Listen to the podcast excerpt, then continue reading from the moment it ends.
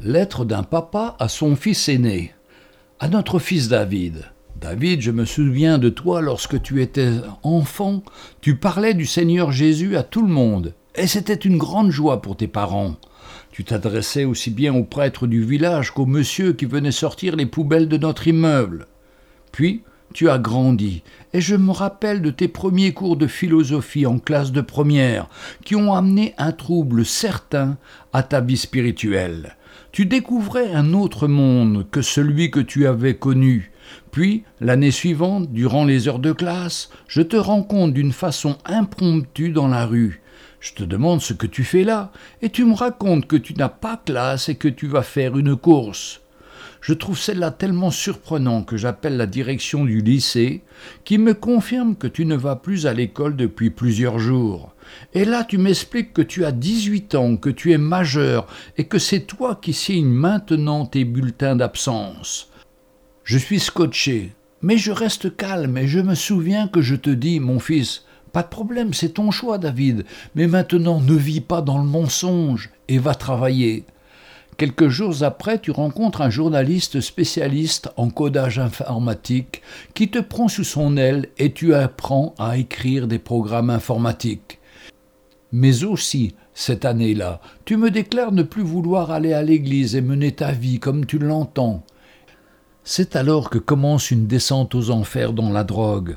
Alors là, nous sommes au bout du rouleau car ta maman et moi te voyons quitter nos relations parentales pour te voir vivre la nuit dans un monde que nous ne connaissons pas. Mais là, je te laisse raconter, David. Puis plusieurs fois, je vois des choses entassées dans la cave, des vélos, des chaînes Wi-Fi, etc. Et je réalise que pour dealer, tu te procures des choses qui ne t'appartiennent pas. Je tente de parler avec toi, mais tu me sors des explications bien extravagantes qui ne me rassurent pas. Puis, durant plusieurs années, ta mère et moi l'ont prié pour toi chaque jour, et attendent chaque soir que tu rentres à la maison, debout derrière la fenêtre jusqu'à ton retour à une heure avancée de la nuit. Durant ces temps, nous sommes secoués, car cette situation pour moi le pasteur d'avoir un fils qui vit la nuit, qui doit fumer des choses interdites, sachant que la parole de Dieu nous dit que le pasteur doit tenir ses enfants dans la soumission et dans l'ordre. Que dois-je faire?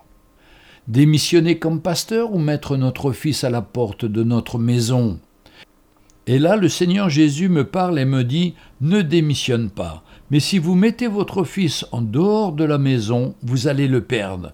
Mais supportez cette épreuve et attendez-vous à moi, car j'agirai en mon temps.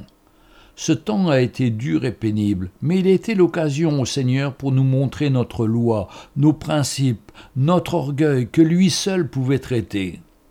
Nous avons appris à prendre notre croix, pas une théorie d'un message, mais une réalité dans nos vies de tous les jours. Cela a été une période difficile mais nécessaire à notre maturité spirituelle et nous sommes heureux de l'avoir traversé afin de mieux connaître le Seigneur Jésus et de pouvoir grandir avec lui. Nous apprenons toujours à travers les épreuves, rarement quand tout va bien. Et au final, ces moments difficiles ont fortifié notre couple et ont approfondi notre relation avec notre Seigneur. Nous en sommes reconnaissants et nous pouvons aider ceux qui passent par les mêmes situations à regarder au Seigneur en comptant sur sa grâce. Mon fils, ta maman et moi, nous t'aimons et nous voulons continuer à servir le Seigneur. Nous t'embrassons, papa et maman.